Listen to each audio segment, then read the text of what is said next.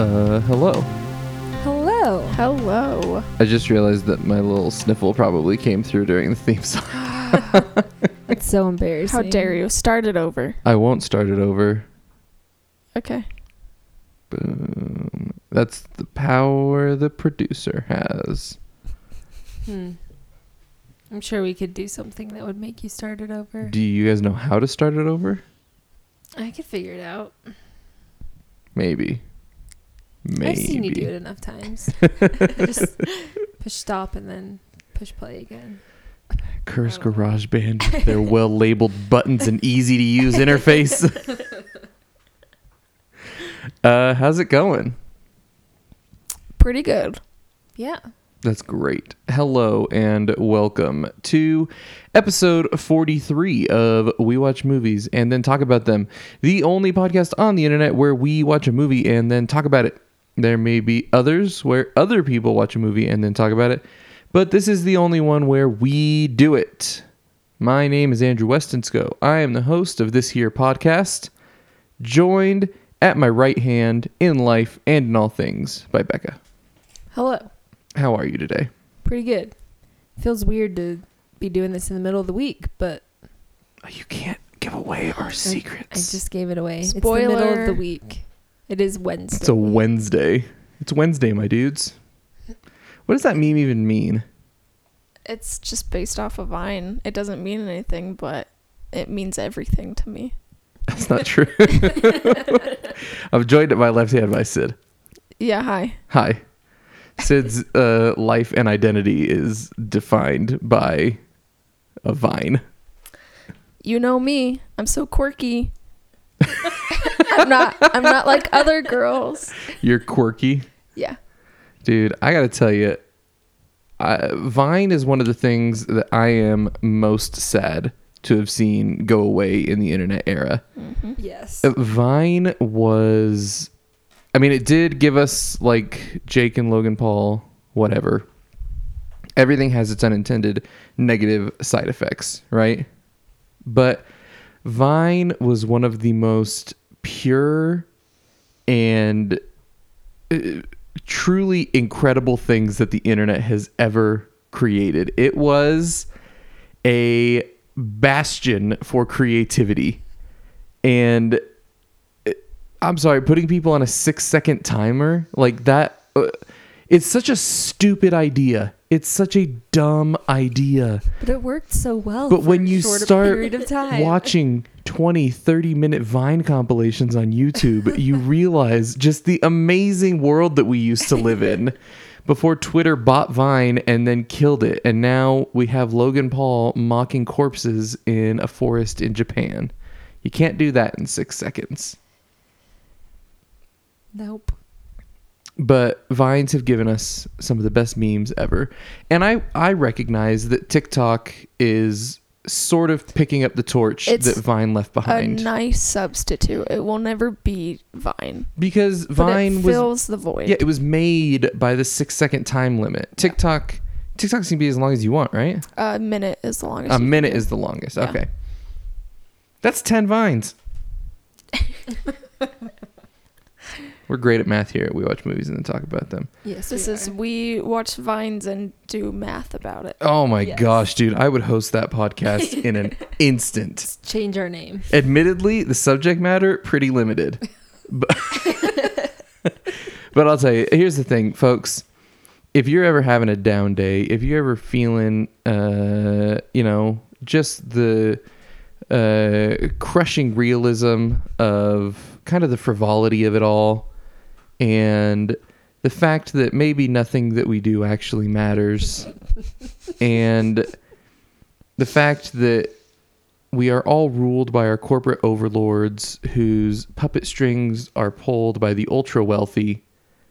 And there's really nothing you can do about it because the American government has ruled that money is speech, might is right, Then you and should just go- corporations are citizens. If you ever feel the crushing weight of all of those realizations and it just makes you sad, go on YouTube, watch some Vine compilations, and you'll forget about all of that. or just go listen to uh, Kansas by the National and feel even more sad. Not in Kansas. Not in Kansas. Yeah. Yeah. Well, after that, I can say my existential dread meter is pretty darn high. Did I just up it? yeah. Just I mean, five seconds. I mean, it was pretty high to begin with for the day, but whoa, we're getting up there. Maybe you should go watch some Vine compilations Okay. after we're done with this. I'll just be in the corner watching them. okay. You'll just like hear me like every you guys will be talking and then you just hear road work ahead. just like hear me in the background quoting all of them. Love it. My name's Jared. I never learned how to read. Uh, there's just so many freaking amazing vines. Oh my gosh, I miss Vine so much. Rest in peace. Moment Yeah. of silence, please. Six seconds of silence. That was literally all the time you had to make a vine. that felt really long. Some of them do feel longer than six seconds, but you can test it. They're all six seconds. Do you know who I miss the most? Okay, the Vine compilation that everybody needs to go watch today on YouTube is the guy who did the Lil Wayne puns. Have you guys seen that? I don't, I don't know who you're talking about. It was this guy. He would dress up as Lil Wayne, and Are you thinking of Jerry Purpdrank? is that who does Was it? he the one who always did like he was like the black guy who always did like Jordan jokes and Jay's on my feet. I don't know what else he does. Honestly, I only know him as the Lil Wayne guy. I don't know what his username is. If you just YouTube Lil Wayne vines, he does these things, and he does this Lil Wayne voice and Lil Wayne laugh that like he gets up there and he's like, "Had a baby on the stairs called a stepchild," ah, and does like stupid, stupid puns like that, but like they sound like Lil Wayne lyrics. it, it's incredible. It's the best. Yeah, that's the one. Yeah, I hate that guy. Is that Jerry Purpdrank? Yeah. Okay. He those one those Lil Wayne ones are amazing. Those were pretty good, but every uh, everything else I haven't seen anything else that he's done. Yeah, don't want to. All right, this is a now Vine podcast. Could you imagine? Jeez, folks. We just review. We take one vine a week. We break it down. We talk about it for an hour. Well, here's the deal, folks. Um, I'm gonna go ahead and say this. Uh, the Vine platform did become saturated with content. The ease of use and the ability to quickly put out pretty much anything that you wanted, as well as the complete and total lack of censorship, uh, created an environment uh, akin to like SoundCloud, where anybody can just put up their music and you got to sift through a lot of crap to get to the good stuff, right? But I'm going to go ahead and make this statement. I'm going to say 80, no, 85% of all vines are more worthwhile and entertaining than the movie we're going to be talking about today. Great segue. that was beautiful. So, if you're trying to find a way to spend literally 2 hours and 50 minutes Just think about how many vines you could watch. Think how many Vine compilations time. you could watch in two hours and 50 minutes. and you know what? Uh, you're going to understand exactly as much about the overarching story of Pennywise and the town of Derry as you did going into those Vine compilations. um, and you're going to understand just as much as if you had just watched It Chapter 2. Yes. This is going to be our discussion on It Chapter 2. It's a film directed by uh, Andy Muschietti. I'm not sure how to say that. I'm not Italian. He's our Argentine. Yikes. That's Oy. embarrassing. Maybe he's German then. Ooh. Ooh. Ooh. Um, in any case, we're talking about It Chapter 2 today. Uh, we're going to spoil the crap out of this movie, for sure. Um, as much as you can spoil, I suppose. Do we want to do like a five minute spoiler free? I mean, we can, but literally, if you think about, like, if you've seen chapter one, which I think everybody in the world did, I think that's the last statistic that I heard is that literally all seven and a half billion people on the planet saw it chapter one. Um, and then you like thought about, hey, maybe it chapter two is going to end with them as adults and killing the clown. You're like, wow, that's crazy. You're like, yep, I'm right. And then you don't have to watch the movie. Yeah. Um, in any case, let's get into this. This is going to be fun. I'm looking forward to it. Um, okay, we can do some spoiler free though. Um, because here's the thing: if you couldn't guess that they kill the clown at the end, go home. I don't care if you're home right now, then go to your bedroom. If you're in your bedroom right now, go to your kitchen. But wherever you are, if you couldn't guess that, go home.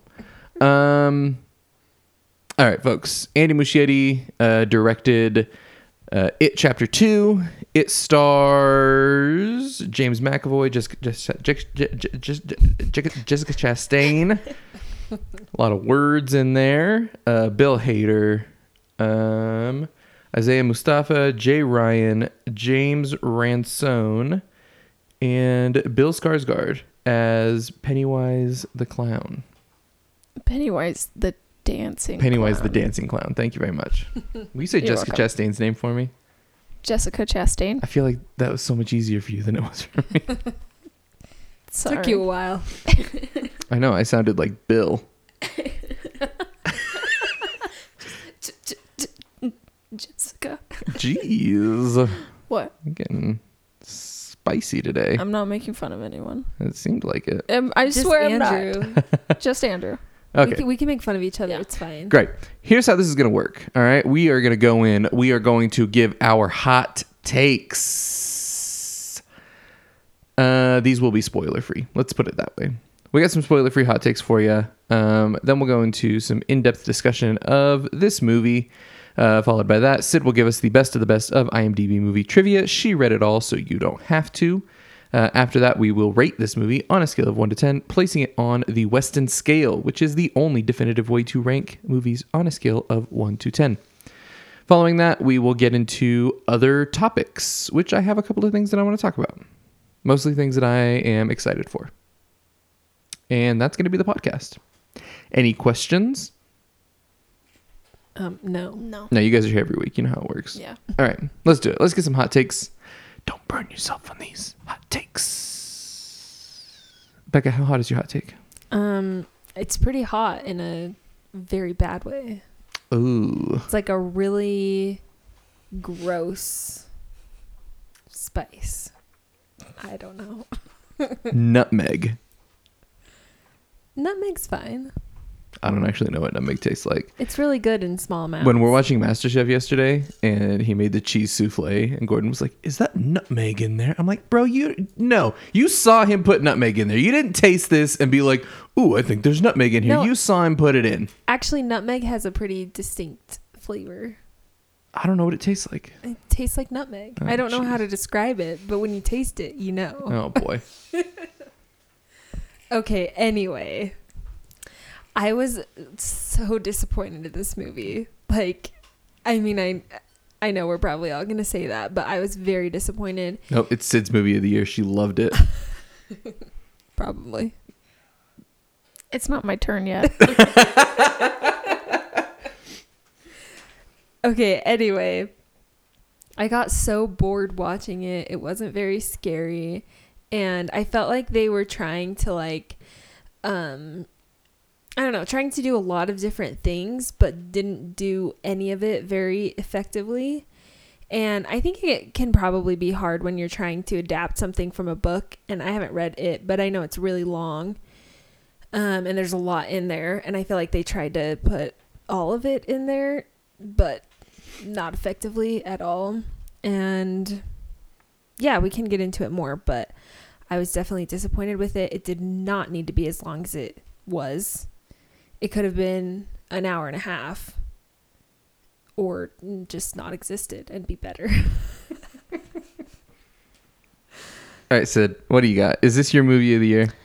this is not my movie of the year, but I don't hate it as much as Becca did.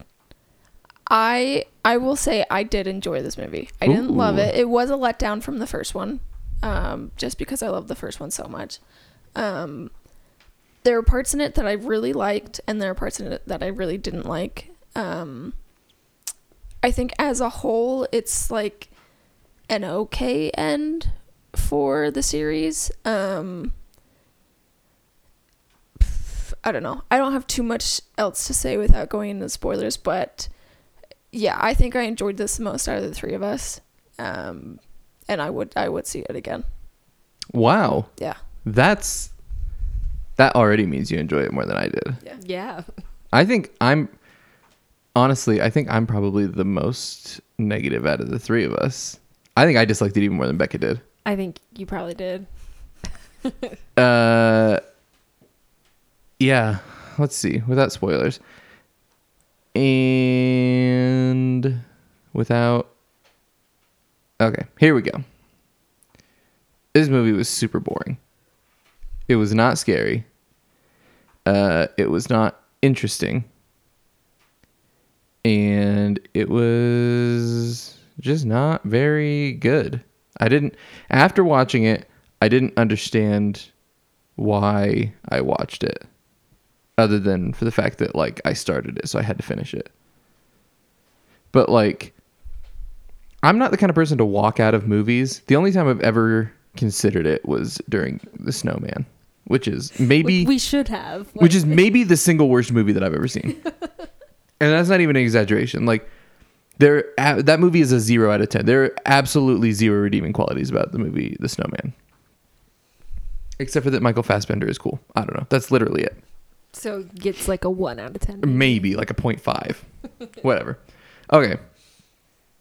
But if I was one to walk out of movies just out of sheer boredom, this would have been it. Like I just I I just I just didn't like it. I didn't think that it was interesting. I didn't think that it did either the book or the first half of the movie justice. And I think that its redeeming qualities are uh, ultimately so inconsequential to what makes it a bad movie. Like they don't make up for anything because they are not elements that in and of themselves can just carry the film. I'll put it that way. Yeah, I think.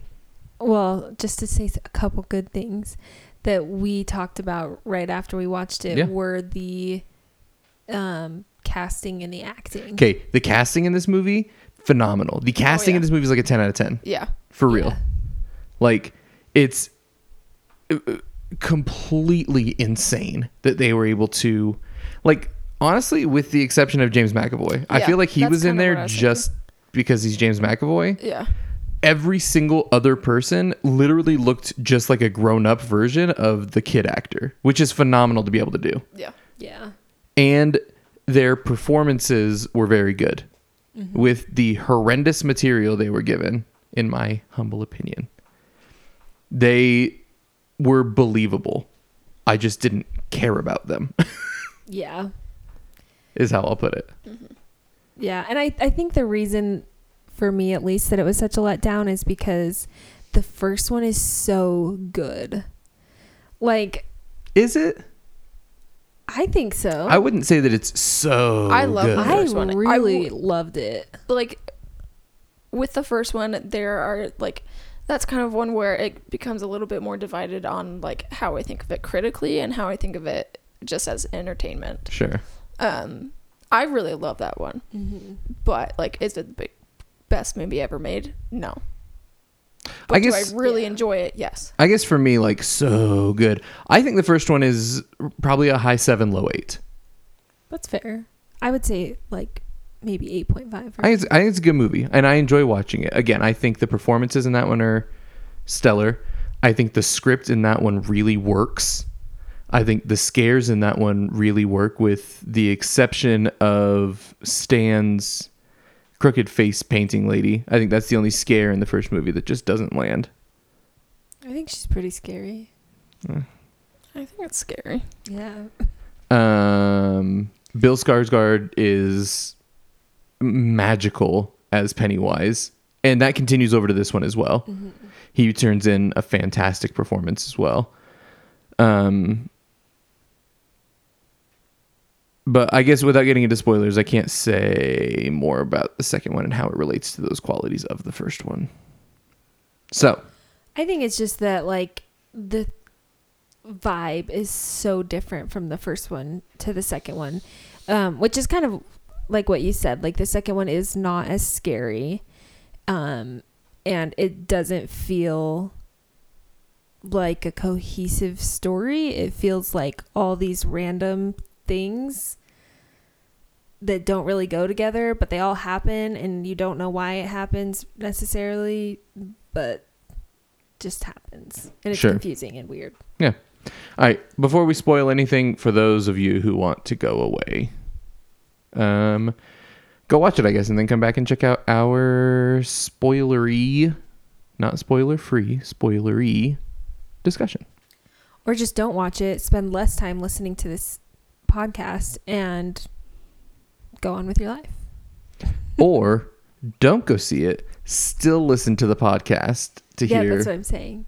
you said spend less time listening to the podcast. Oh, spend less time than you would watching the movie to listen to our podcast. Oh, I see. Because this meant. podcast is not going to be two hours and 50 minutes long. Correct. All right. We're entering the spoiler zone. Sid, can you please give us our spoiler zone sound effects? Do we have those? You are now entering the spoiler zone. Oh no, I'm sad. I'm thinking about Tower of Terror. Oh, I should have like a like a Twilight Zone intro for the spoiler zone. Well, now I'm sad Why?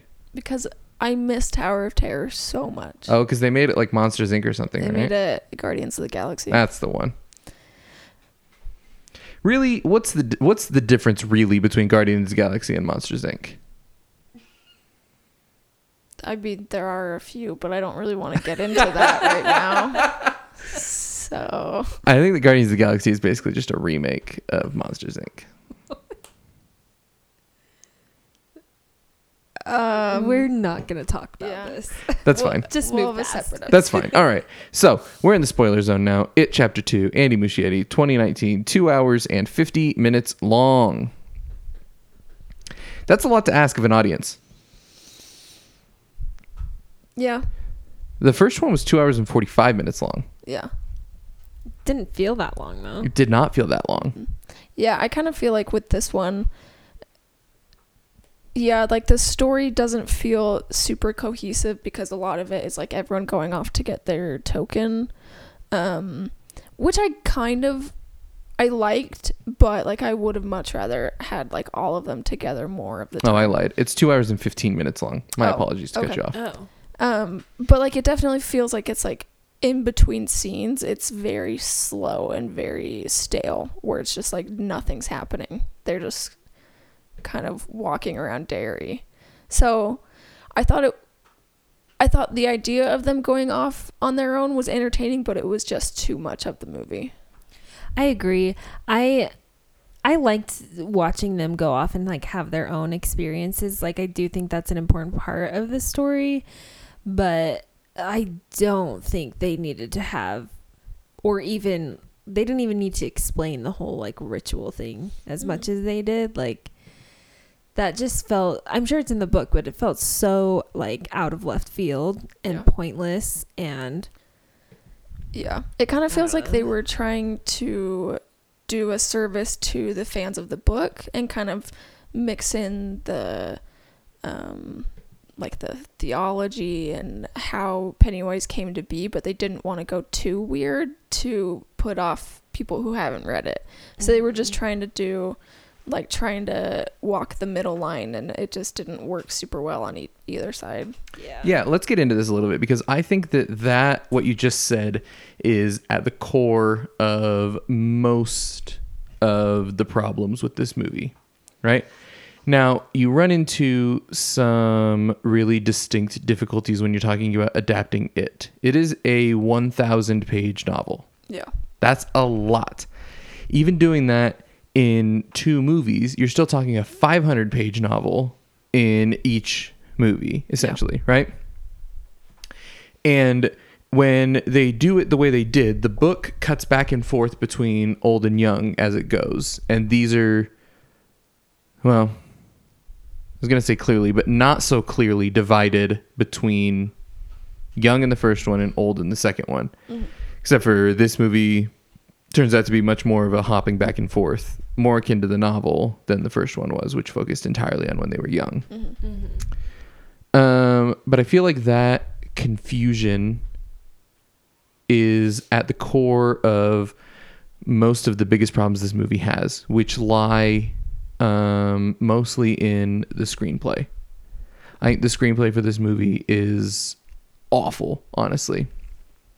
Um, and I don't just mean the dialogue, which a lot of the dialogue is really uh, off base. I feel like, um, but also just the general story structure and what they choose to include and not include. Because the theology, if you want to put it that way, of it is fascinating and ties into um, a wider universe of a lot of Stephen King novels. And Pennywise is kind of at the center of a lot of that.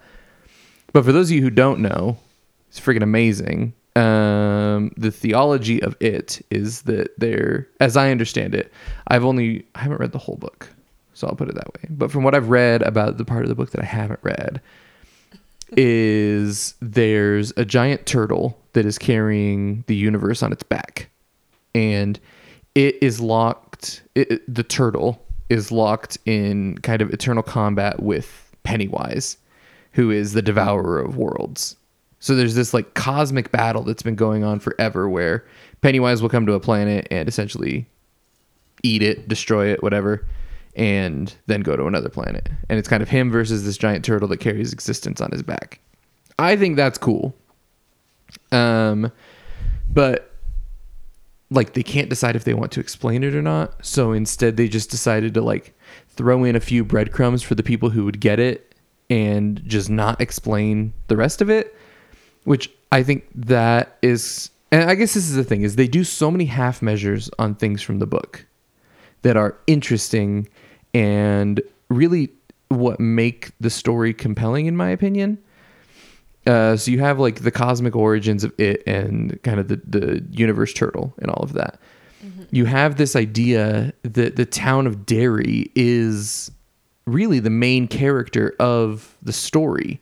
It's this little microcosm of um you know uh, this mix of hyperviolence and ambivalence towards that violence and you know child abuse and child murder and um eh, you know just like bullying becomes murder. Like it's just this it's this crazy town that's so full of violence and debauchery and nobody in the town cares. And that's the influence that pennywise exercises over the town so you have this idea that you know when you're in the town you're affected by it if you're an adult and if you're a kid you're basically food for pennywise and if you leave the town then you forget about it and so it's this really interesting dynamic between the town of Derry and the characters in the movie. There's also, and this is something they could have very easily just tossed in. It's like a single line of dialogue, but they chose not to explain it. Uh, Pennywise essentially blesses the kids to be extremely successful, and that's why they're all very wealthy, doing very well, have good jobs, very successful. Is because Pennywise essentially blesses them to be successful, so that they won't come back to Derry. And so like even them coming back is an act of defiance to him and like really sets in motion a lot of the story. Like mm-hmm. that's a really interesting thing and the movie shows that they were all incredibly successful, but it's a single line to say why. You know what I mean? Mm-hmm. Yeah. And I guess what I'm getting at here is the most compelling parts of the book they didn't take a stand on whether or not to just leave them out or to explain them. And so instead they do this breadcrumb approach where people who will get it will get what they're hinting at but be left wanting more. Mm-hmm. And the people who don't get it don't get it and you just added runtime to an already long movie essentially. Yeah. like there's just this confusion at the base of the script and beyond that there's confusion as to what the movie wants to be right? When i go see an r-rated horror movie i'm essentially expecting one of two things right? You're either going to be evil dead or the hills have eyes or saw where like the r rating is just for her uh, extreme violence right Yeah. And this movie wasn't marketed like that, so that's not what I'm expecting. The other side of that coin is if you're not an R-rated horror movie like for the crazy violence and stuff, then generally it's something going to have something to say. It's your hereditaries, it's your witches, it's you know all of these things. It's these movies that use the horror genre to express themes that are difficult to express in in other ways. And I feel like the first movie was really successful at that. But this movie, it felt like they wrote a PG 13 horror movie and then just stuck a bunch of F words in it. Yeah. So, like, the vibe was, I think you're right there. The vibe was super off for me because I felt like I should be watching, like, The Messengers, but they're just cursing constantly. Which, like, I don't necessarily have a problem with the language, but it was like, it threw the whole thing off. Yeah, like it just it didn't fit and it felt like swearing for the sake of swearing rather than for the sake of the movie. Yeah, it's like you watch the first one and like Finn Wolfhard spouting off just like disgusting crap. It's funny. Whether or not you want to admit it, it's funny to watch a kid be that crass, right? But like you put it in this one and it's just a bunch of adults acting like children essentially because literally that's how the children acted in the first one. Yeah. So I guess that's the point I'm getting at is like there's there's just so much confusion at like the very core of this story and this script that I had a really hard time uh, getting my bearings in the first place as to like what am I supposed to be feeling because of all of this? And two, like caring about the characters. Yeah. That's my spiel. I don't No, I definitely agree. It's really interesting when you learn like what the book is actually about and it just made me more mad that the movie was such a letdown because like it could have been this amazing almost like psychological thriller but it wasn't. Well, and that's not even necessarily my issue. Like, I'm not here to talk about uh, how it is as an adaptation, right? Like, if they Uh-huh. want to leave out the parts that I find compelling, like, that's up to them, not me. If they can leave those things out and make a good movie, I'm still going to enjoy that movie. Like, I'll be like, oh man, I wish they explored this or whatever, but like, at least they would have made a decision. My problem is that they're wishy washy on it Yeah. they reference these things to kind of wink. Like I said, so they like wink at the people who are going to get it, but those people are going to want more, and the people who don't get it don't care. Like you're Yeah. not you're not satisfying anybody by making the choice they did.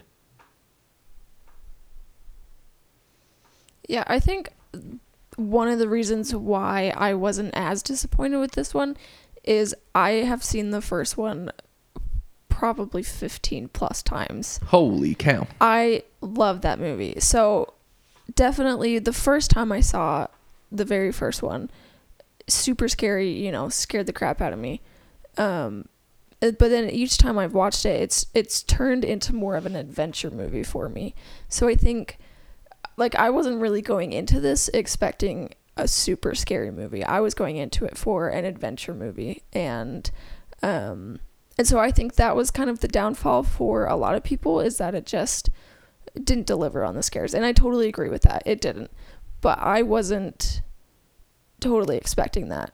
So I felt like it wasn't too much of a letdown for me. Um but I mean that's also not really if you're going to market a scary movie, it should be a little bit scarier. But I don't know. I think that's one of the reasons why I enjoyed it more so than others. So Yeah, I mean, I think that there was honestly in total one scene that could really be called scary in this movie, and it's with the little girl with the birthmark under the bleachers. Oh yeah. yeah. that was, in my opinion, head and shoulders the best scene in this movie. Yeah, I agree with that. Yeah, I think kind of because like everyone already knows kind of what's going on with Pennywise and kind of what to expect. Um they definitely are kind of more in your face with it. There's not really like the mystery that there was in the first one and kind of figuring out who is this person? Why are they, you know, why are they scaring us all the time? Where did they come from?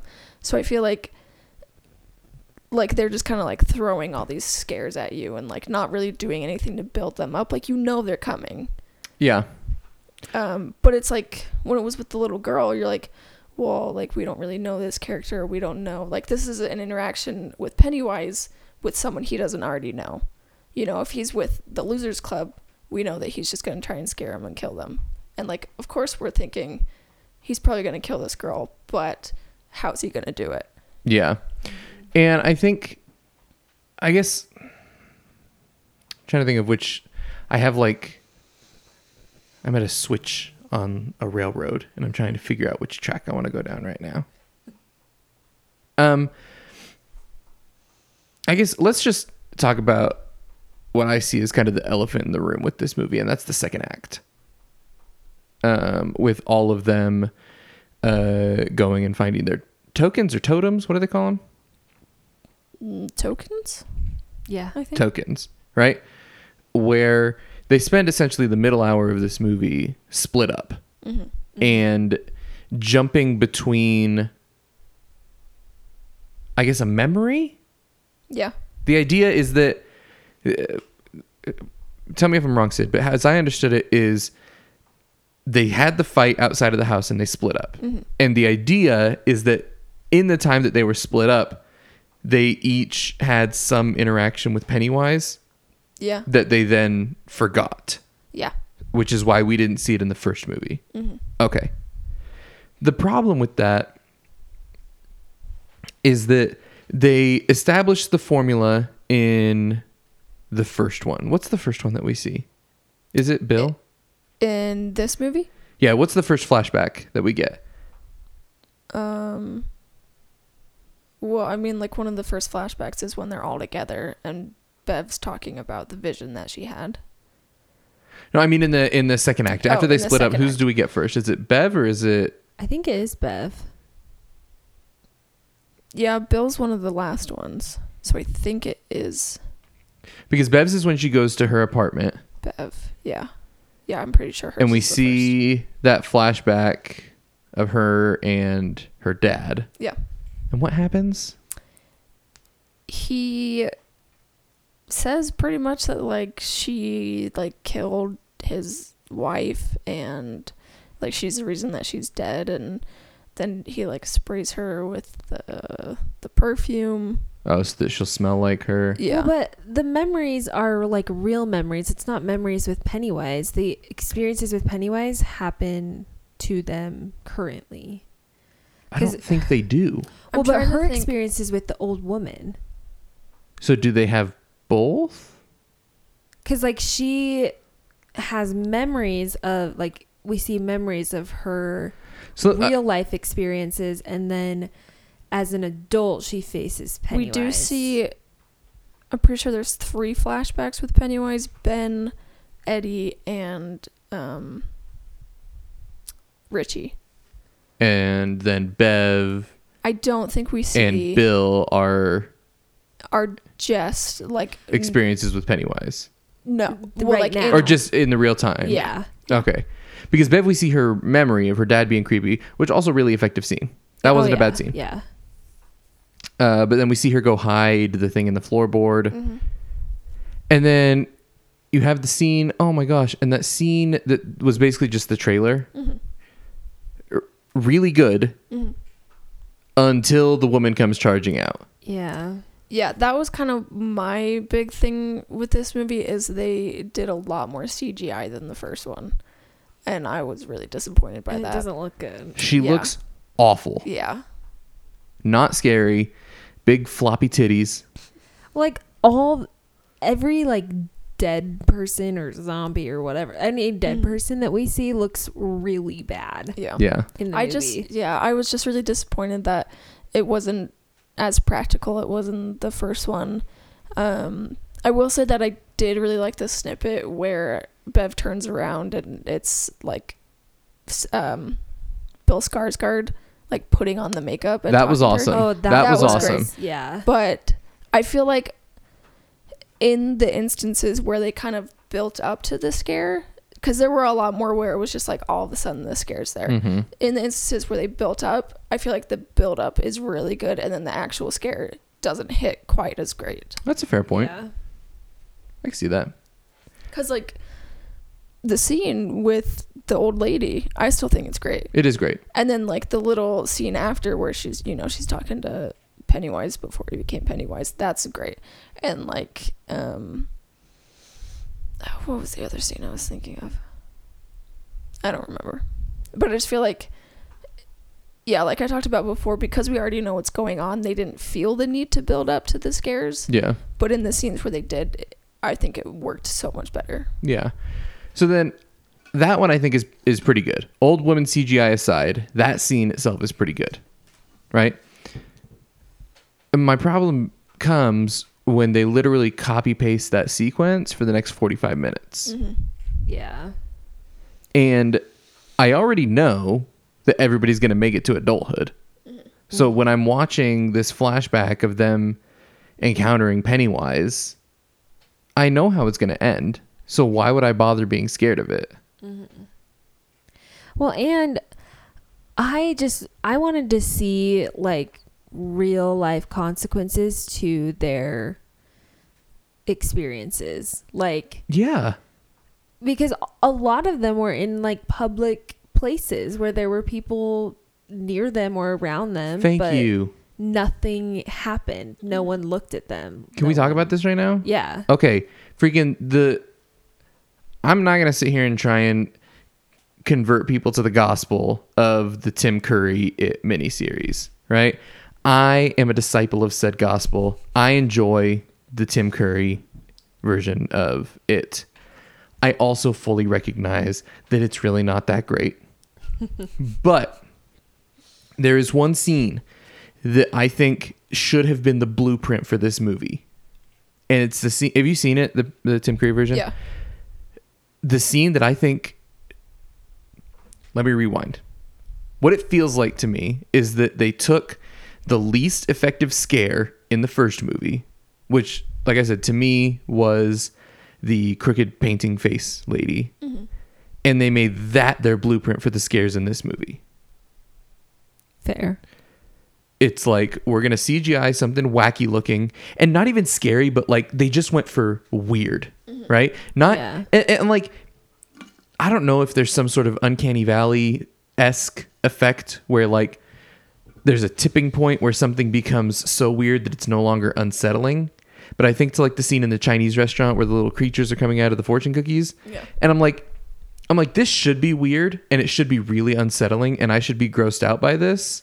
But I feel like they took it too far, mm-hmm. and it's to the point where I'm like, oh, I'm watching a cartoon. Yeah. Yeah. You know what I mean? So it felt like they took the painting lady as their blueprint for all of the scares in this movie.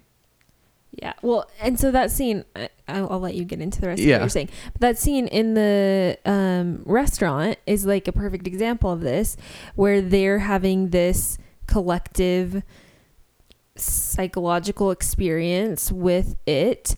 and then- Hallucination? yeah. yeah. And then the waitress walks in and everything goes away, but they're still banging on the table And, and, screaming and freaking out. Yeah. And she says, like, can I do anything for you? Like, They're like, she, "Uh, check, please.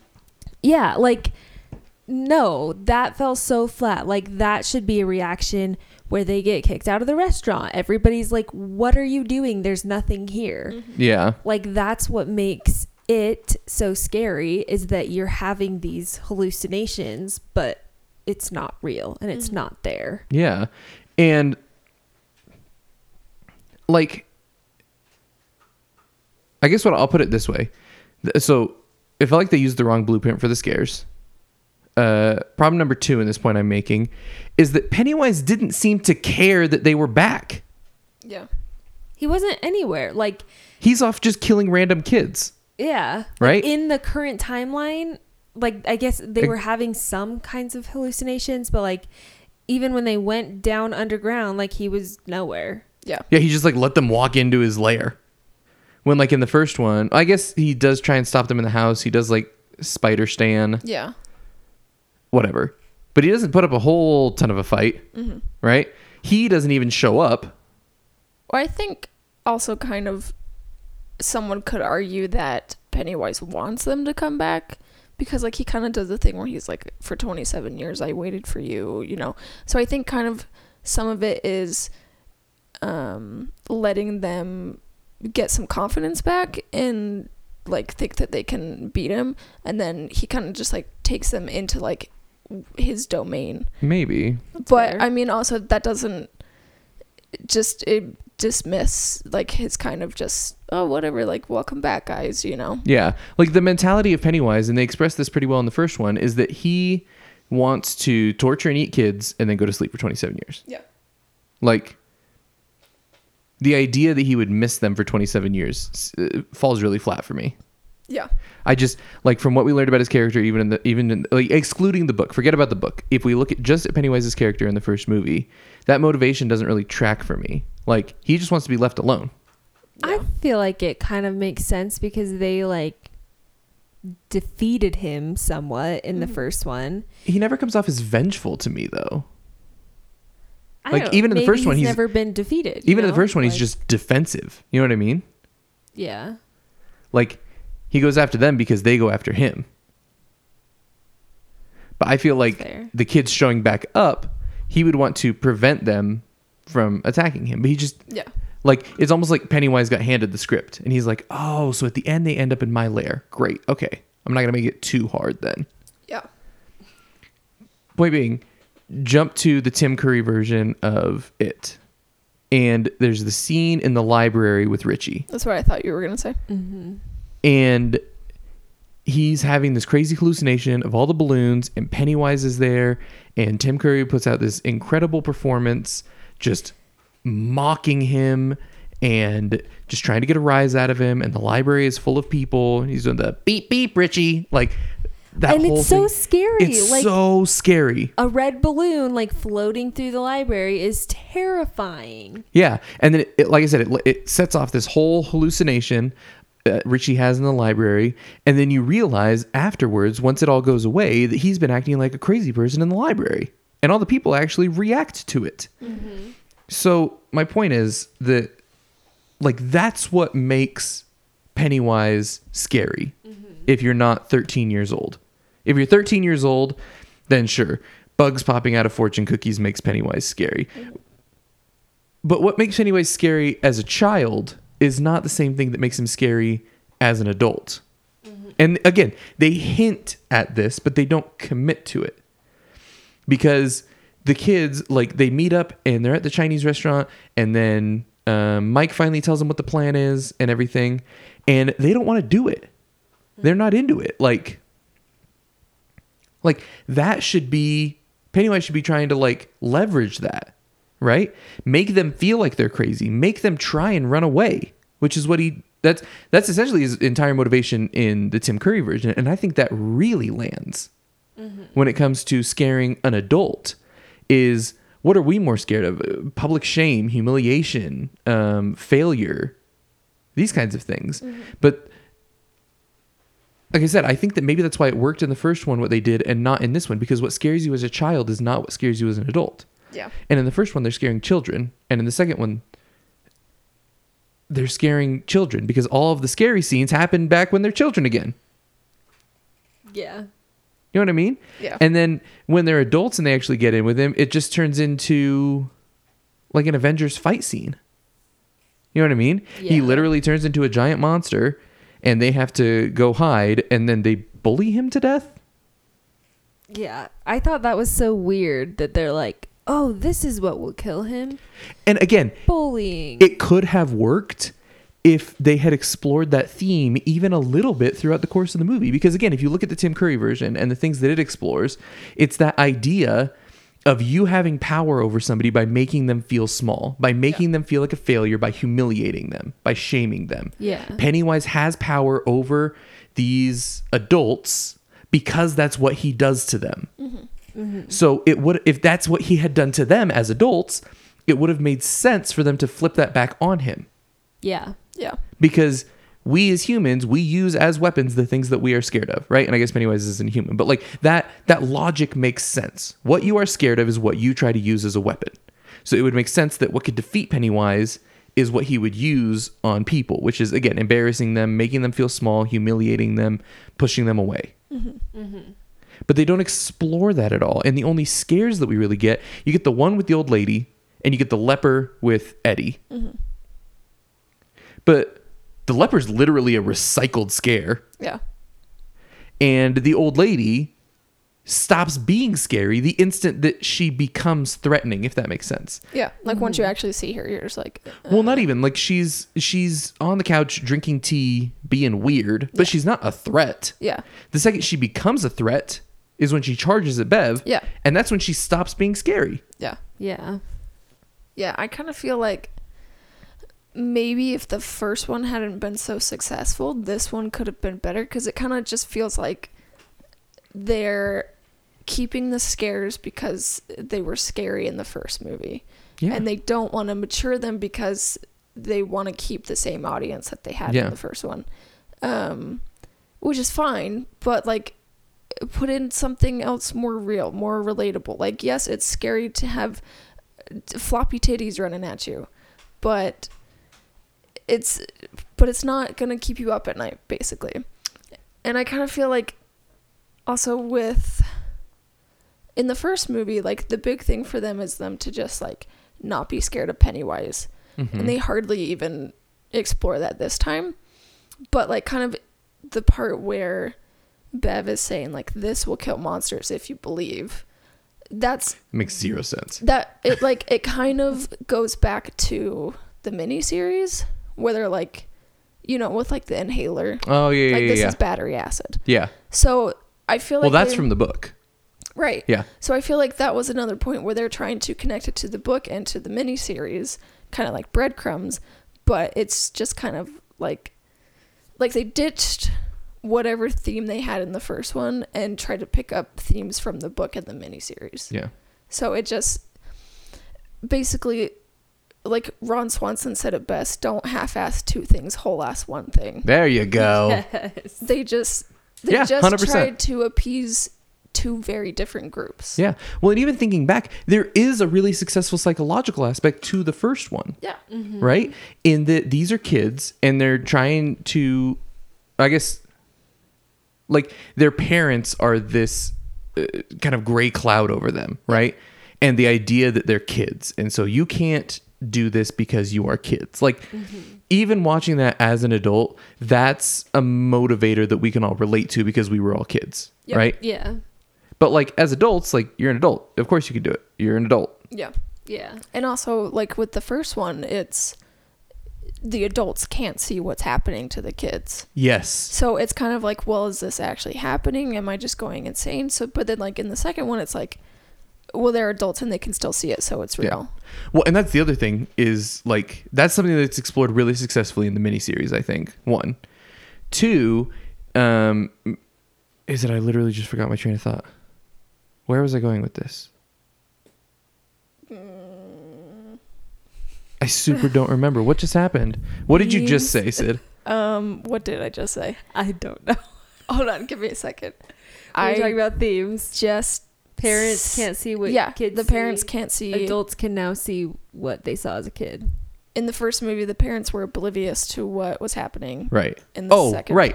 That's another thing is that a lot of the cool book aspects, that's something that, again, was hinted at in the first movie. And because it was hinted at, I expected it to be explored in the second movie, Mm-hmm. right? Like maybe in the second movie, you find out why all of the parents in Derry suck. Mm-hmm. Why? Why does every single parent suck in this town? Yeah. It's because of the town. It's because if you manage to become an adult in this town, you suck because it wants to keep you satiated so that it can eat your kids. Yeah. Like that's something that is again beginning to be explored in the first film. And I'm like, oh great, this is a cool aspect of the book that they're gonna flesh out in the second movie. Mm. But they didn't because we needed fortune cookie monsters. Yeah. Yeah. You know what I mean? It comes down to like I guess I'll jump into my final and biggest issue with the screenplay is that this is a 2 hour and 50 minute movie and I don't know what I would cut. Not because there aren't things to cut, but because literally every single piece of this movie feels so inconsequential and equally so that I start thinking about what to cut and I literally end up with a five minute short film of Pennywise eating a girl under the bleachers. But that even ends up not mattering in the slightest in the grand scheme of the film. It's like it, it's like they're halfway through the script and they're like, "Oh, we haven't seen Pennywise in like 20 minutes. Let's have him meet a girl." Mm-hmm.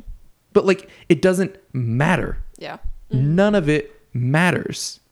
None of it has nothing that happens has any sort of effect on anything that comes after it. Yeah. There is zero like character growth here. The characters don't change, they don't mature, they don't learn anything. I think the only one that has any character growth is Bill.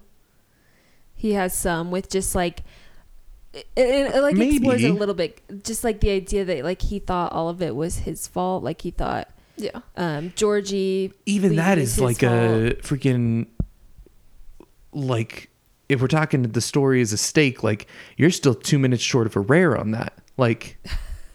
Yeah, it's I so know it's, it's underdeveloped. There. Yeah. I think the I mean, I can't totally say if that's the problem, but looking at just the writers in the first one, they had four writers. This and one who was one of them? um Cary Fukunaga. yeah, Do you know what he created? No. True Detective. Oh. Okay. Yeah. And looking Okay. at the guy who in the second one, it's just Stephen King and this guy Gary Dauberman, Gary Dauberman. Yeah.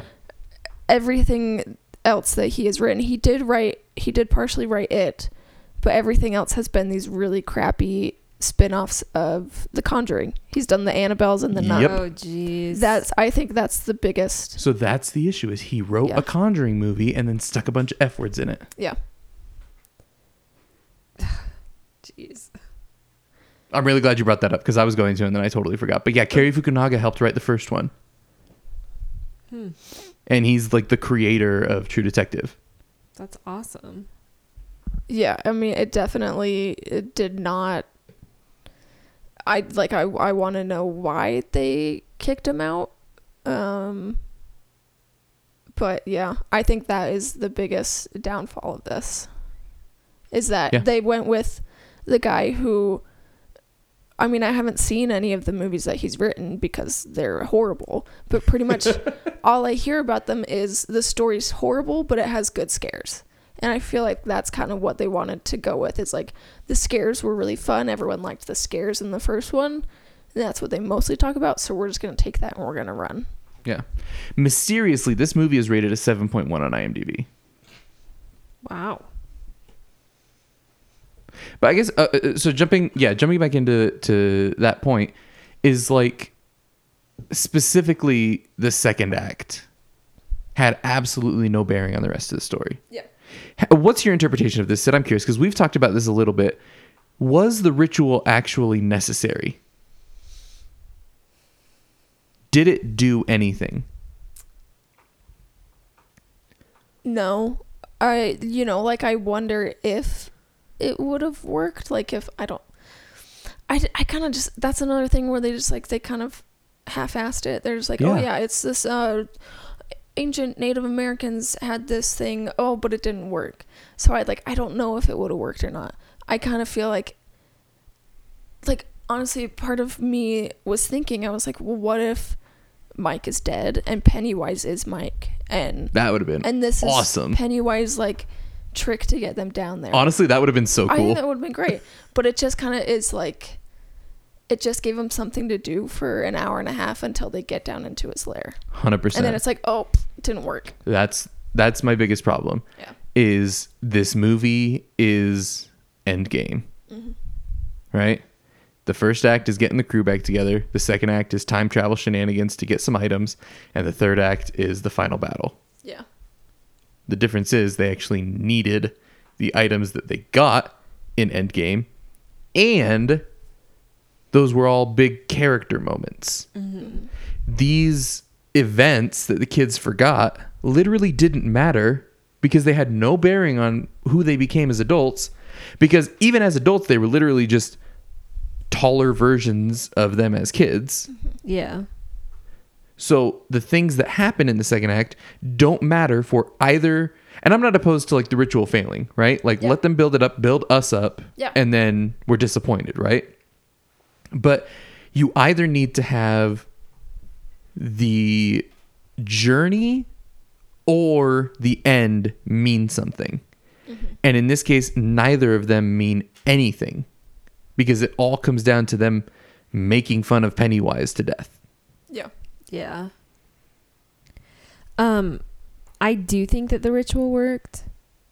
Just to Yeah. go back to that, but I do think it worked because, well, even how I understood it was that they get these items, they do whatever they're doing, and that brings out the true form of it, which is the giant spider, and that's what we see. Which they somehow managed to make look worse than the spider version in the miniseries. Yeah. Yeah. Because it's true in the book, its true form is a giant spider. Mm-hmm. But like centaur clown spider, like how that even made it past like the discussion phase is completely beyond me. It is so stupid and not scary. And like I said, it just turns it into an Avengers battle scene. Yeah. Mm-hmm. And then let one of them die. I don't care. Let Eddie die. I'm fine with that. But you're telling me that he's just gonna turn his back to Pennywise and be like, "Hey, Richie, look, I did the thing, buddy. I, I threw the freaking rebar in there and I got him. Oh my gosh, I'm amazing. Oh, look, let me just turn my back to him. I'm sure he's dead. Didn't check, but I'm sure. Oh, like." Yeah. it's just it's uh, idiotic choices. Yeah. And oh my gosh, like Also, on that note, I thought it was really dumb to try to think that like Richie and Eddie were, in love. yeah. Like, I'm okay with Richie being gay. Like, who cares? Mm-hmm. Yeah. But him and Eddie, like, I don't know. It just seemed like grasping at straws a little bit Yeah. to not have to bit. add in another character or like explain it in a different way. Yeah. I don't know. It did kind of just feel like they just kind of shoved it in there, but I won't deny that I didn't cry when he went to go recarve their names. So, Wow. I was Just- so checked out at that point. Me too. I was like, I literally, when you carved the E, I was like, "Who's the E?" well, I like had to think about it. It wasn't until I was like thinking about it afterwards that I was like, "Oh, Eddie." yeah, it kind of just felt like they were throwing stuff in kind of at the end. Mhm. I mean, I it still kind of hit me emotionally. Yeah. Um, just kind of like with Eddie dying and um, the Stan's letter, but it did just kind of feel like they were just like taking these like little things and just like, oh, let's put them all in for the last five minutes. Stan's letter was one of the dumbest things I've ever seen in a movie. Yeah. I I didn't like that. I didn't think it was dumb, but I didn't like that they were like, you know what? This guy was scared. He So heroically committed suicide. yeah, Yeah. Like- and we're all going to be proud of him for it. That Like, is such a dangerous message to send. Yeah. In any case, that like suicide could ever be heroic. uh-huh. Yeah. Right? Two, it makes it so much scarier if he just did it because he was scared. Yeah. Yeah. Like Well, or that like he had a hallucination and killed himself that way. You know, like he Sure. experienced it. literally anything else. Yeah. And then even the way that it's revealed, Mike. Hey, uh, Bill, you get the letter, man? What letter? Oh, oh, you'll know. Oh, it's right here on my desk. Okay. I love you, man. Love you too, Mike. Bye, Bill. Bye, Mike. Like, and he, oh my gosh. yeah. Oh, that letter. yeah, that so it really bothered me. Well, like not dumb, like it bothered me Sure. because it, but yeah, that that's not an okay message to send. No. Ah. Okay, one more thing that I want to rag on, and then I think I'm done. Okay. The music in this Oh, movie is an atrocity. It was really distracting. It was so distracting. The movie in this, uh, the music in this movie felt like it belonged in like a mediocre '90s period piece. It's all sweeping strings, and they don't even use the freaking best thing that they came up with, which is that the Pennywise theme. Yeah, it's not. In It's just movie ever. Oh, nowhere. you're right. And then they're like, "Oh, you know what would really fit the tone of this movie? If while Eddie's getting vomited on, we put in a five second clip of "Don't Call Me Angel" in the morning." Like, I thought that was kind of funny. if literally anybody is still invested in this movie up to this point, this will kick them right out. Like, it just it doesn't fit the tone at all. I totally get it. Like I feel like going into this movie now, I think you have to expect that it's one of those like it's like a dumb comedy Yeah. rather than a sequel to it or Yeah. Yeah, a horror in any way because the comedy was the the balance of horror and scares in the first one was so successful, Uh-huh. and the jokes in this movie just do not land. They are bad. They are not funny. well it's cuz like like Richie kills um what's his face? Bowers? Oh yeah, did you remember that Bowers. Bowers was in this movie until I just said it right now? I briefly remembered. I kind of thought about what was the point of There's that. another 20 minutes of screen time. And then Seriously. I realized there was no point to it. Yep. Yeah. Just to service the fans. because it's in the book. It's in the book that adult Bowers gets driven around by the zombie of his buddy. Yeah. Which is so stupid. No, you don't it's need that. awesome. Okay, maybe in the book. But like, again, they half-assed it. Yeah. They didn't yeah. explore it at all. Like Bowers was just there to be there, and then they murder him. Like I like the scene where he sees the balloon floating outside. Like that's pretty cool. That was Like, a good scene. Yeah. I mean, just the balloon itself is scary. And he like I sees the seeing balloon as that. like this symbol of it approving of him. Uh-huh. because that tracks with the first one because he's convinced to go to like kill his dad because of what he sees on the TV. Yeah. And so like it makes sense that he would see the balloon as like it recognizing him and calling him back to service and that's cool. Mm-hmm. But then the scenes with Bowers just don't end up meaning anything. Yeah. Just Because they're all the like point? really comedic, but like not in a good way. Like um with Eddie getting stabbed in the face. Yeah, that's a horrific thing to have happen. And then Yeah. he just like is almost smiling and he's like, I'm gonna take this knife Uh, out and Cut the mullet, man. stab It's been like 30 years. Yeah. Like n- I don't know. I mean, maybe those jokes are funny. Like the whole theater was laughing, but like it's also, our not- whole theater was 14 and 15 year olds. Yeah, Oh, sure. So, but like that's not like what I wanted from this movie. So I think if you you listeners, I guess, is, are someone who likes comedy like that, then you'll like it. Mhm. Or anyone, you know, let us know what anyone you thought who of it. Likes that kind of comedy might like it. Yeah. I don't know. Yeah, and that, uh, yeah. I guess that was two things I wanted to talk about. The comedy is, I think, awful. I just think it doesn't land. I think that, like I said, they can't decide on a tone. Yet somehow the music doesn't fit the tone, even though they can't pick a tone. and the jokes just don't land for me. The scenes with Bowers are totally pointless, and that's 20 minutes of screen time you just didn't need. Like I just don't know how so many people okayed this as a two hour, fifty minute movie. dude this movie is a camel i'm telling you like um what's the saying a camel is a horse designed by committee and this movie is a camel Yeah. That's fair. it just feels so focus grouped to death when like the reason the first one was successful is it let the creative people kind of do their thing but then it was so wildly successful that the freaking i guarantee you the studio and the producers just had to have their hands in everything because that's i guess that's what it comes down to is uh, if i could pick a tone is that it feels focus grouped Yeah. Yeah. I see that for sure. Yeah, that definitely makes sense because it's like, oh, let's take these scenes that the people scared or screamed at in the first movie. Let's take these scenes that people laughed at. Let's just bump that up. Story, let's take that down. Let's hire this guy who has made horrible movies, but they make lots of money. Yeah. And the final thing, I promise the final, final thing. There just wasn't enough Pennywise. Yeah. And the Pennywise that was here was bad. Yeah. Except for the scene with the girl. And even the scene in the funhouse is pretty good, where he's like mocking Bill for not being able to Oh, save the oh, kid. that that's was- pretty yeah, that's that pretty good. good That was good. But the majority of Pennywise comes from the ending mm-hmm. with him in spider form. Yeah. And that's just bad.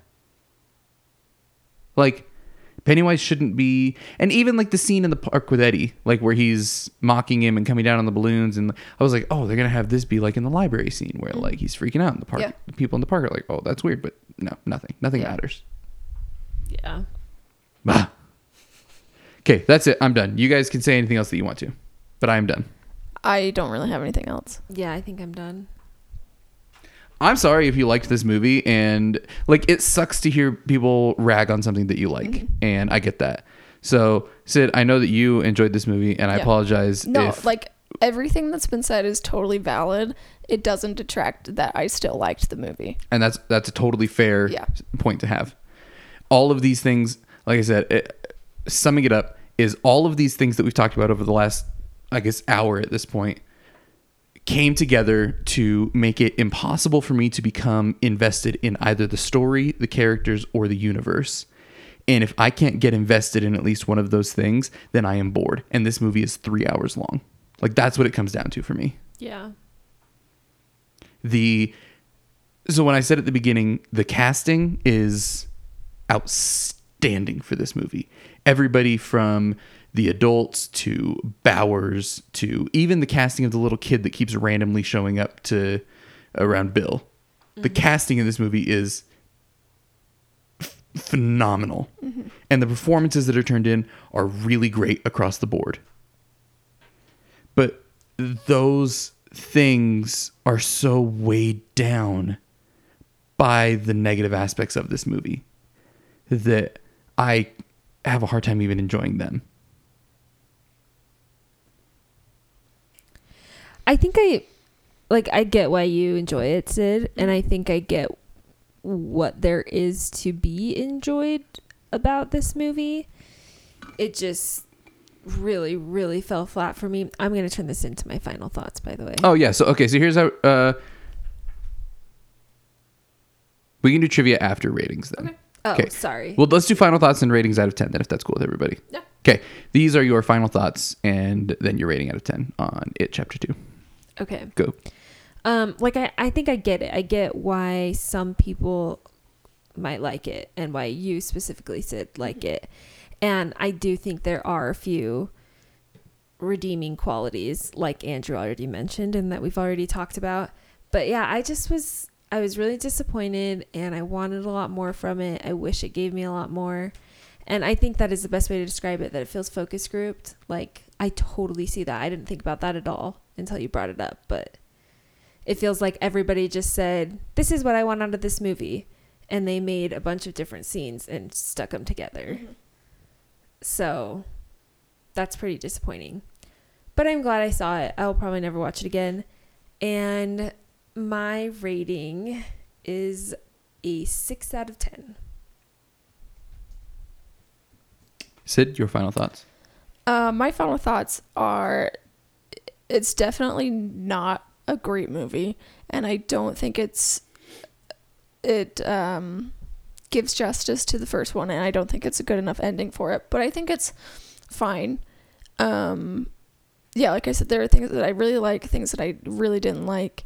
Um I think my biggest I guess like advantage going into it is I had a different viewpoint on it than a lot of people did people were looking for a scary just thrill ride and i was not um so yeah i think i definitely enjoyed it more than most people and i'm going to give this a 6.9 Right.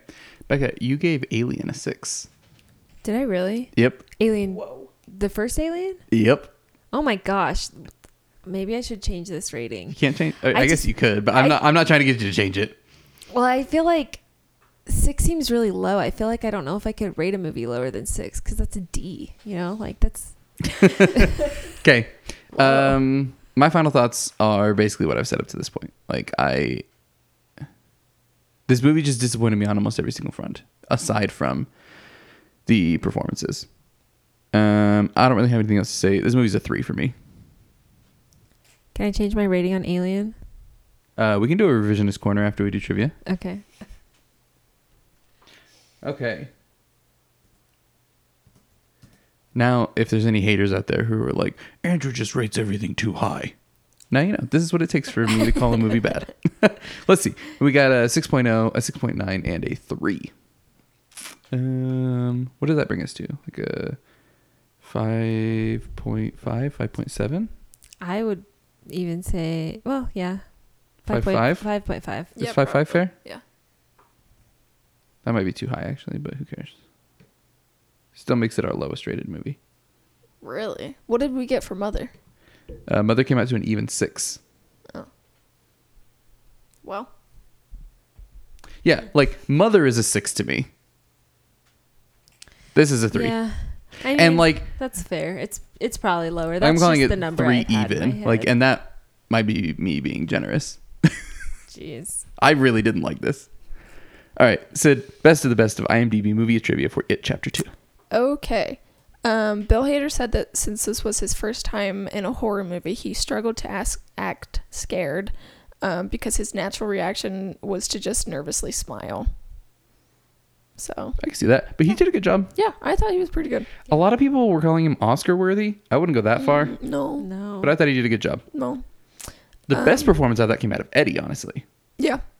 Yeah, he was really good. Um, Bill Skarsgård stated that after filming, were you going to say something? I was gonna say that just reminded me. The best performance actually came from Bill Skarsgård. Oh, yeah. Then For sure. Yeah. Um, he Bill Skar- Skarsgård said that he continued to have nightmares about Pennywise, um, and it was pretty much just, just like he was battling Pennywise. That's Uh, intense. Yeah. Jeez. Um, Was he battling Pennywise on the piles of money that he made?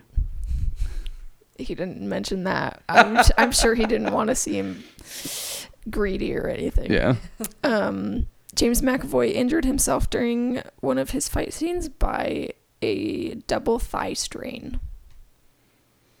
Isn't that he strained both of his thighs, or he got two strains in one thigh? Uh, I'm not a doctor. I don't know. All right, fair enough. Um, uh, Pennywise is really only in the film for like ten minutes, so Oh my that's gosh. Yoinks, I mean, dude. like, three of, hour like, movie. actual Pennywise, you know. So yeah, that was disappointing. Jeez. Um, a reoccurring criticism about Stephen King's novel um, novels is the lack of inspiration for endings, which like they addressed in the movie and were trying to make a joke out of it, but also like at the same time like, well, this isn't that great either. oh, did they subtly hint at that forty thousand times? By Stephen King himself. Yeah, it's like freaking Bill couldn't be on the screen without somebody being like, "Hey, hey, Bill, your endings suck, dude." He's like, "Yeah, I know. Like, yeah, I don't know why random people on the street are telling me that." Some kid walks up while he's in a rain gutter. He's like, "Oh, I hear uh, voices in the bathtub." And by the way, your endings suck. Like, they seriously can't go more than three minutes without reminding us that Bill's endings suck. Yeah, they were just kind of warning us for the movie. They were like, just I guess so. Um, and the last one, the room where Bill is typing at the end of the film is the same room from the end of Stand By Me. Hmm. So, yep. And that's all I have for it, chapter two. Well, there you go. Uh, that will conclude our discussion of It Chapter 2. Did you agree with us? Did you disagree with us? We would love to hear from you. Um, you can email us at contact at we watch or contact at we watch podcast.com. You can also slide into the DMs, facebook.com slash we watch podcast or Instagram at we watch podcast. Uh, we'd love to hear from you guys. Tell us why we're wrong. Um, we're going to continue on with some other topics at this point. We're going to have a small revisionist corner, uh, which is where we have the opportunity to revise any prior opinions that we had on films. And following that, uh, we'll get into some other topics. There's a handful of things that I want to just mention that I'm very excited about, and we'll talk about other movies that we have watched in the meantime since our last episode. Uh, Becca, the floor is yours. All right. Well, I cannot believe that I gave Alien a six. I mean, well, I kind of can because I really didn't like it when we first watched it, but I already feel like it's one of those movies that I've grown up with, even though I just watched it. Like four months ago. yeah.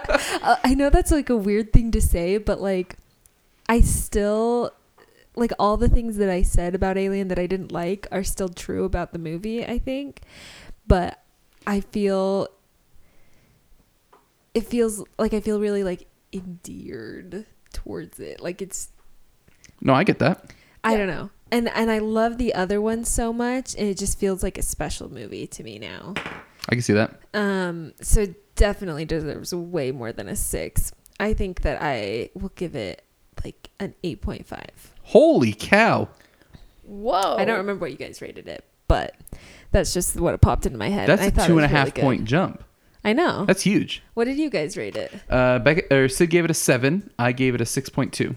Oh, geez, why were you guys so low? Mine You was the rated it a highest. six. I well, I thought that was low, Yours was the lowest.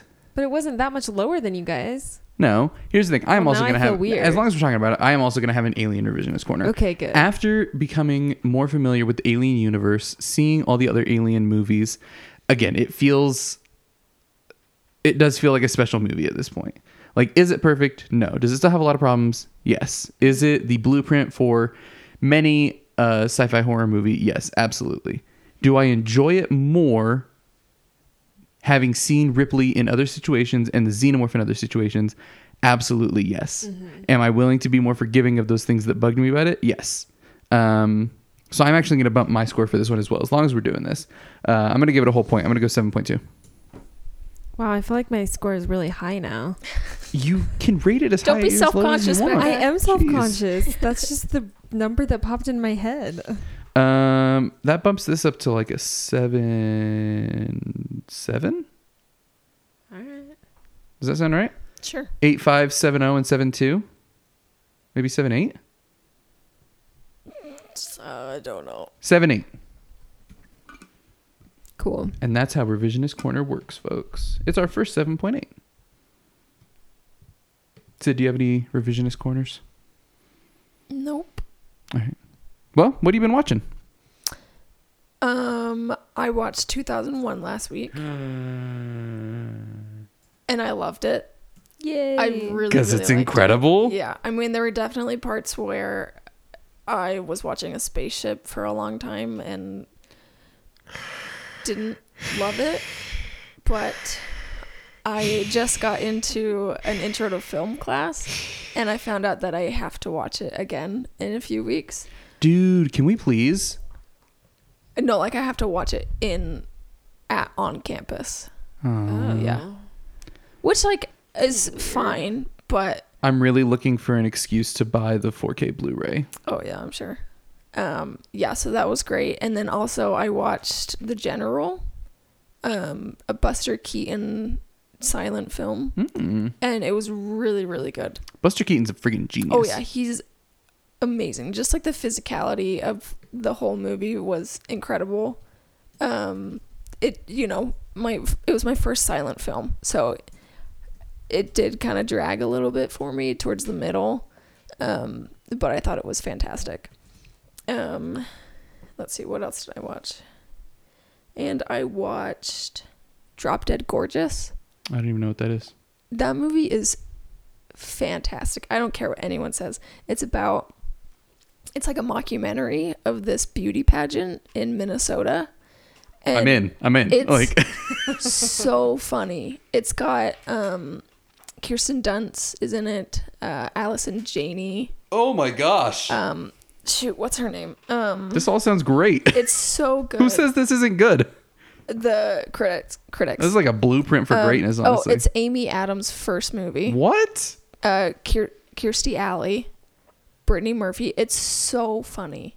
I Dude, I'm like super down for that. That I- sounds great. highly, highly recommend it. It's just ridiculous and hilarious, and it's just amazing. Do you know um before I ask my question, was there anything else you were going to say about Drop Dead Gorgeous before I totally cut you off? No. What else do you have to watch for your intro to film class? Um. I'm curious what. Oh, we're watching Days of Heaven, which I'm really excited about. Ooh, nice. I'm really excited about that one. Um. I guess they probably have to keep it PG, right? Um.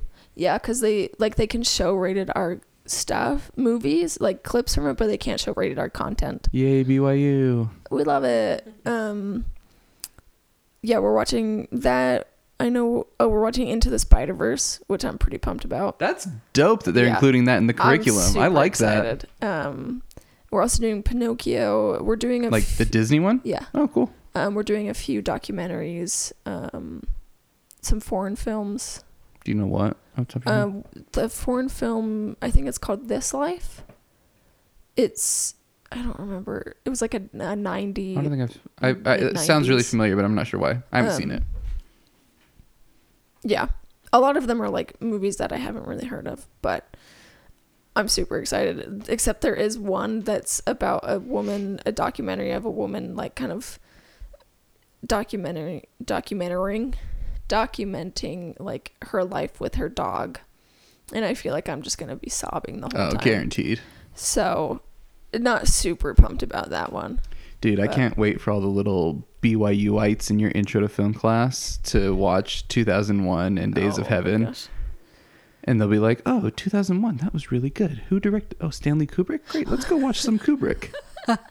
and they go watch literally any other Kubrick film, and they're like, maybe Doctor Strange. Uh, Doctor Strange, let me be fine with. Oh, we watched a clip from that. Ooh, nice. and everyone was laughing. I was laughing really hard because it's great.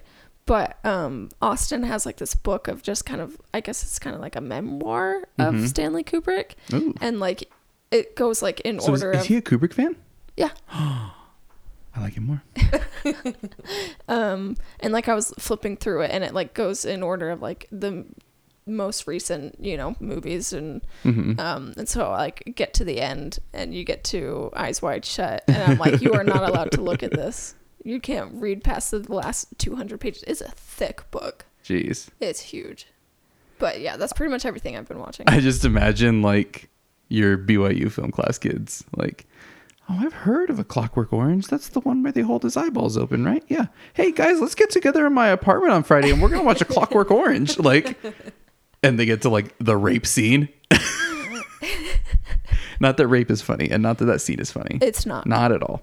But the reactions. But the of- idea of a bunch of little BYU kids watching a Clockwork Orange is hilarious to me. yeah.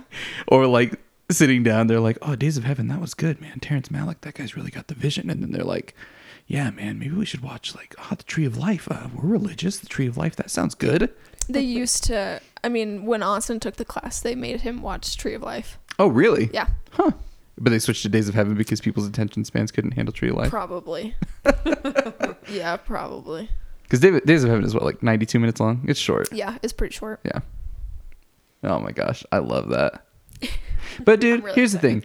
I like in all sincerity, like if they can start exposing like if your intro to film can be Malick and Kubrick, like you're in a good spot. Mm-hmm. And I really like that they're making you do some more historical stuff. That's been something that I've really been trying to do lately is like I'm trying really hard to get into um like really old films, so like silent film and um like pre-code era stuff. Yep. So like um for well, small preview. For 31 Days of October this year, we're doing Classics Week is one of them and th- 3 out of the 4 films that we're doing came out before 1930.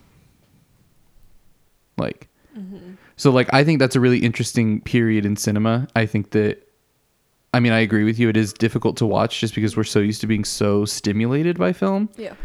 but the these ask a lot more you have to use your imagination a lot more all that kind of stuff but point being i think that's awesome that they're having you guys Yeah. watch like buster Um, keaton I love it. and like they be doing any any chaplin or just buster keaton Mm-mm. Just Buster Keaton. if you want to get into silent film go watch buster keaton and charlie chaplin because like uh, even as you know their names you probably think that they haven't aged well but they have those Yeah. dudes were freaking geniuses and they are incredible And watch uh, every frame of painting. They do one on Buster Keaton, and it's amazing. i haven't seen that It's I'll have to very, check it out. Very good. Um. All right. Have we watched anything other than Midsommar? Uh, no. Oh, but yeah, we watched Midsommar. I forgot about that. you watched Yeah. the director's cut? We, We went and saw the director's cut of Midsommar. Okay. I'm trying to remember. We're split directly down the middle. I think it's better than the original. Okay. Becca thinks the original is better. Yes, but I w- okay. I'm. It's all coming back to me now. I really enjoyed the director's cut, and I loved everything that it added, and like you got to see more of like the relationships, mm-hmm. and specifically the relationship between um Christian and Dani, um, and like why there's so much tension and stuff. Um, and I loved all of that, but I, the the original is just so tight. Like everything is just like so perfectly in place. Whereas like the director's cut for me, like it was it was information that I enjoyed because I just want more of this world. But like when I watch it again, I want to watch the the theatrical cut. See, and I agree with everything you said, with the exception of when I watch it again. I think that knowing because the director's cut just gave me more of what I wanted. Yeah. Right? Like all of the added content, I could see why it was cut. Mm-hmm. Because you're right. The original is much tighter. Keep in mind, the director's cut of Midsommar and It Chapter 2, about the same length. But Midsommar's One feels half as long. Um, but the director's cut just gave me more of what I wanted. It gave me more rituals. It gave me more insight into the characters. It really deepened and expounded upon Dani and Christian's relationship and each of them as characters. It gave a lot more weight to the conflict between Josh and Christian. Um, it even gave um, Mark's character a little bit more to do. It gave the community more to do. We saw more of the rituals, and they weren't like horrendous, bloody, violent things. It was just like you really see the build up up to what we see at the end. And so I think that what it comes down to for me is that if I watch the original, I'm going to miss the things that were added. I'm going to want that build up and that context that the added things provide. So while I agree with you that the original is tighter, I think that sacrificing a little bit of that tightness is worth it for me to get more out of the world. It's fair. So, It was really good though. so Like- good. I'm sure. I pray that they put it on the Blu-ray and you, if they do, I'll have it day 1 and you can borrow it. Yes. hmm Yeah, that like was really cuz it's 120% worth watching the director's cut. I'm sure. It's so good. yeah. Um, it is a little jarring when they cut to because like we had already seen it twice. Did you see it once or twice? I saw it once. So uh, even just having seen it twice, like we kn- know the film fairly well. So like when you would expect something to happen and it would like cut to something else, it was a little bit jarring. Yeah. Yeah. Like we notice every You single notice added it- it's scene, not like, yeah, it's not like they left in an extra word here or there or this shot lingered a little bit longer. It's Yeah. like entire scenes. Yeah. Mm-hmm. Which So- I guess is like what you want in a director's Oh, cut. absolutely. I would hate for the director's cut to be like, oh, this pan was a little bit longer. Yeah, like how they did that with Endgame, where it was like Didn't they just literally add an after credits scene? no, it was just like a bunch of little scenes where it was just like it just went on for like 30 seconds longer and there's like Bleh. someone has like a one liner, you know, it just kind of Yeah. Jeez. yeah. So it's much better to have something that adds to the story. All right. Yeah. All right. Um, we also, I have been trying to avoid it like the plague, but Oh, I could not. Oh, the Joker trailer One, the Joker trailer. and the Lighthouse trailer. and the Lighthouse trailer. Oh, It looks buddy. so good. oh my Don't gosh. go losing your head. Ah! I, oh my gosh, I'm sorry. I want it so bad. I want it so, so, so, so bad. Oh my gosh. Oh, I want it so bad. Yeah, I saw both of the trailer for I saw the trailer for Lighthouse before we went to go see Scary Stories. Um, Really? yeah. That's an odd I mean, it was, it was the first one, uh, the first trailer. I haven't seen the the newest trailer for. I haven't seen the newest trailer Yeah. either. and then I saw the trailer for Joker before it, and like I didn't want to watch it, but I wanted to watch it Same. so bad. Oh my gosh, they both look so good. I know. Like inject the lighthouse directly into my veins and then like I could do like take a shot of Joker as a chaser or something like that. Like I think that Joker looks good. I don't think it looks incredible if I'm being honest. I think it's definitely going to be more of a performance which I'm thing. I'm which- ready for. Oh yeah, like it. Like Joaquin looks amazing. Absolutely. As a story, not entirely sure. Well, I guess that's the thing is, and maybe that's maybe that's maybe I like I always complain about trailers today that they give away the whole story, mm-hmm. but maybe like that's it, it's a trailer that's finally giving me what I want, which is not literally everything. Yeah, Like it gives me enough to be interested, yeah. and like I love Joaquin, so I'll go see him in anything. But like I I am prepared for the Joker to be pretty good, mm-hmm. but I wouldn't be surprised if it's amazing. Yeah. I'll put it that way. Yeah. The lighthouse, like I said, like that's me finding a vein. Like put that directly inside of me. I want it so bad. Holy crap. I can't tell. I, I was excited before, but after seeing that trailer, good freaking heavens. I want it. Uh, I just want to kiss Robert Pattinson. He's incredible. Wouldn't we all? Yeah. Yeah. Uh, can we just watch Good Time again? Someday. Oh my gosh. All right, folks. I think that's going to do it. Yeah. This is a long episode. This Yeah. is long. But we love you. We thank you. Um, again, uh, if you want to tell us how wrong we were about it, or if you want to discuss uh, just how excited we are for the lighthouse, uh, feel free to email us contact at wewatchpodcast.com or slide into the DMs, facebook.com slash wewatchpodcast or Instagram at wewatchpodcast. And if you're not even, even if you don't slide into the DMs, go follow us. Like we have way more listeners than we have followers on Facebook and Instagram. So just go follow us. We post updates about the show. Uh, we let you know when new episodes come out, and uh, Sid does an amazing job with our posts on social media. So that's that. We love you. We thank you. Um, we're gonna have a very special episode for you next week, so keep your eyes peeled for that, and we will see you then. Uh, my name is Andrew, I'm Becca. I'm Sid. and we'll talk to you later. Bye. See ya.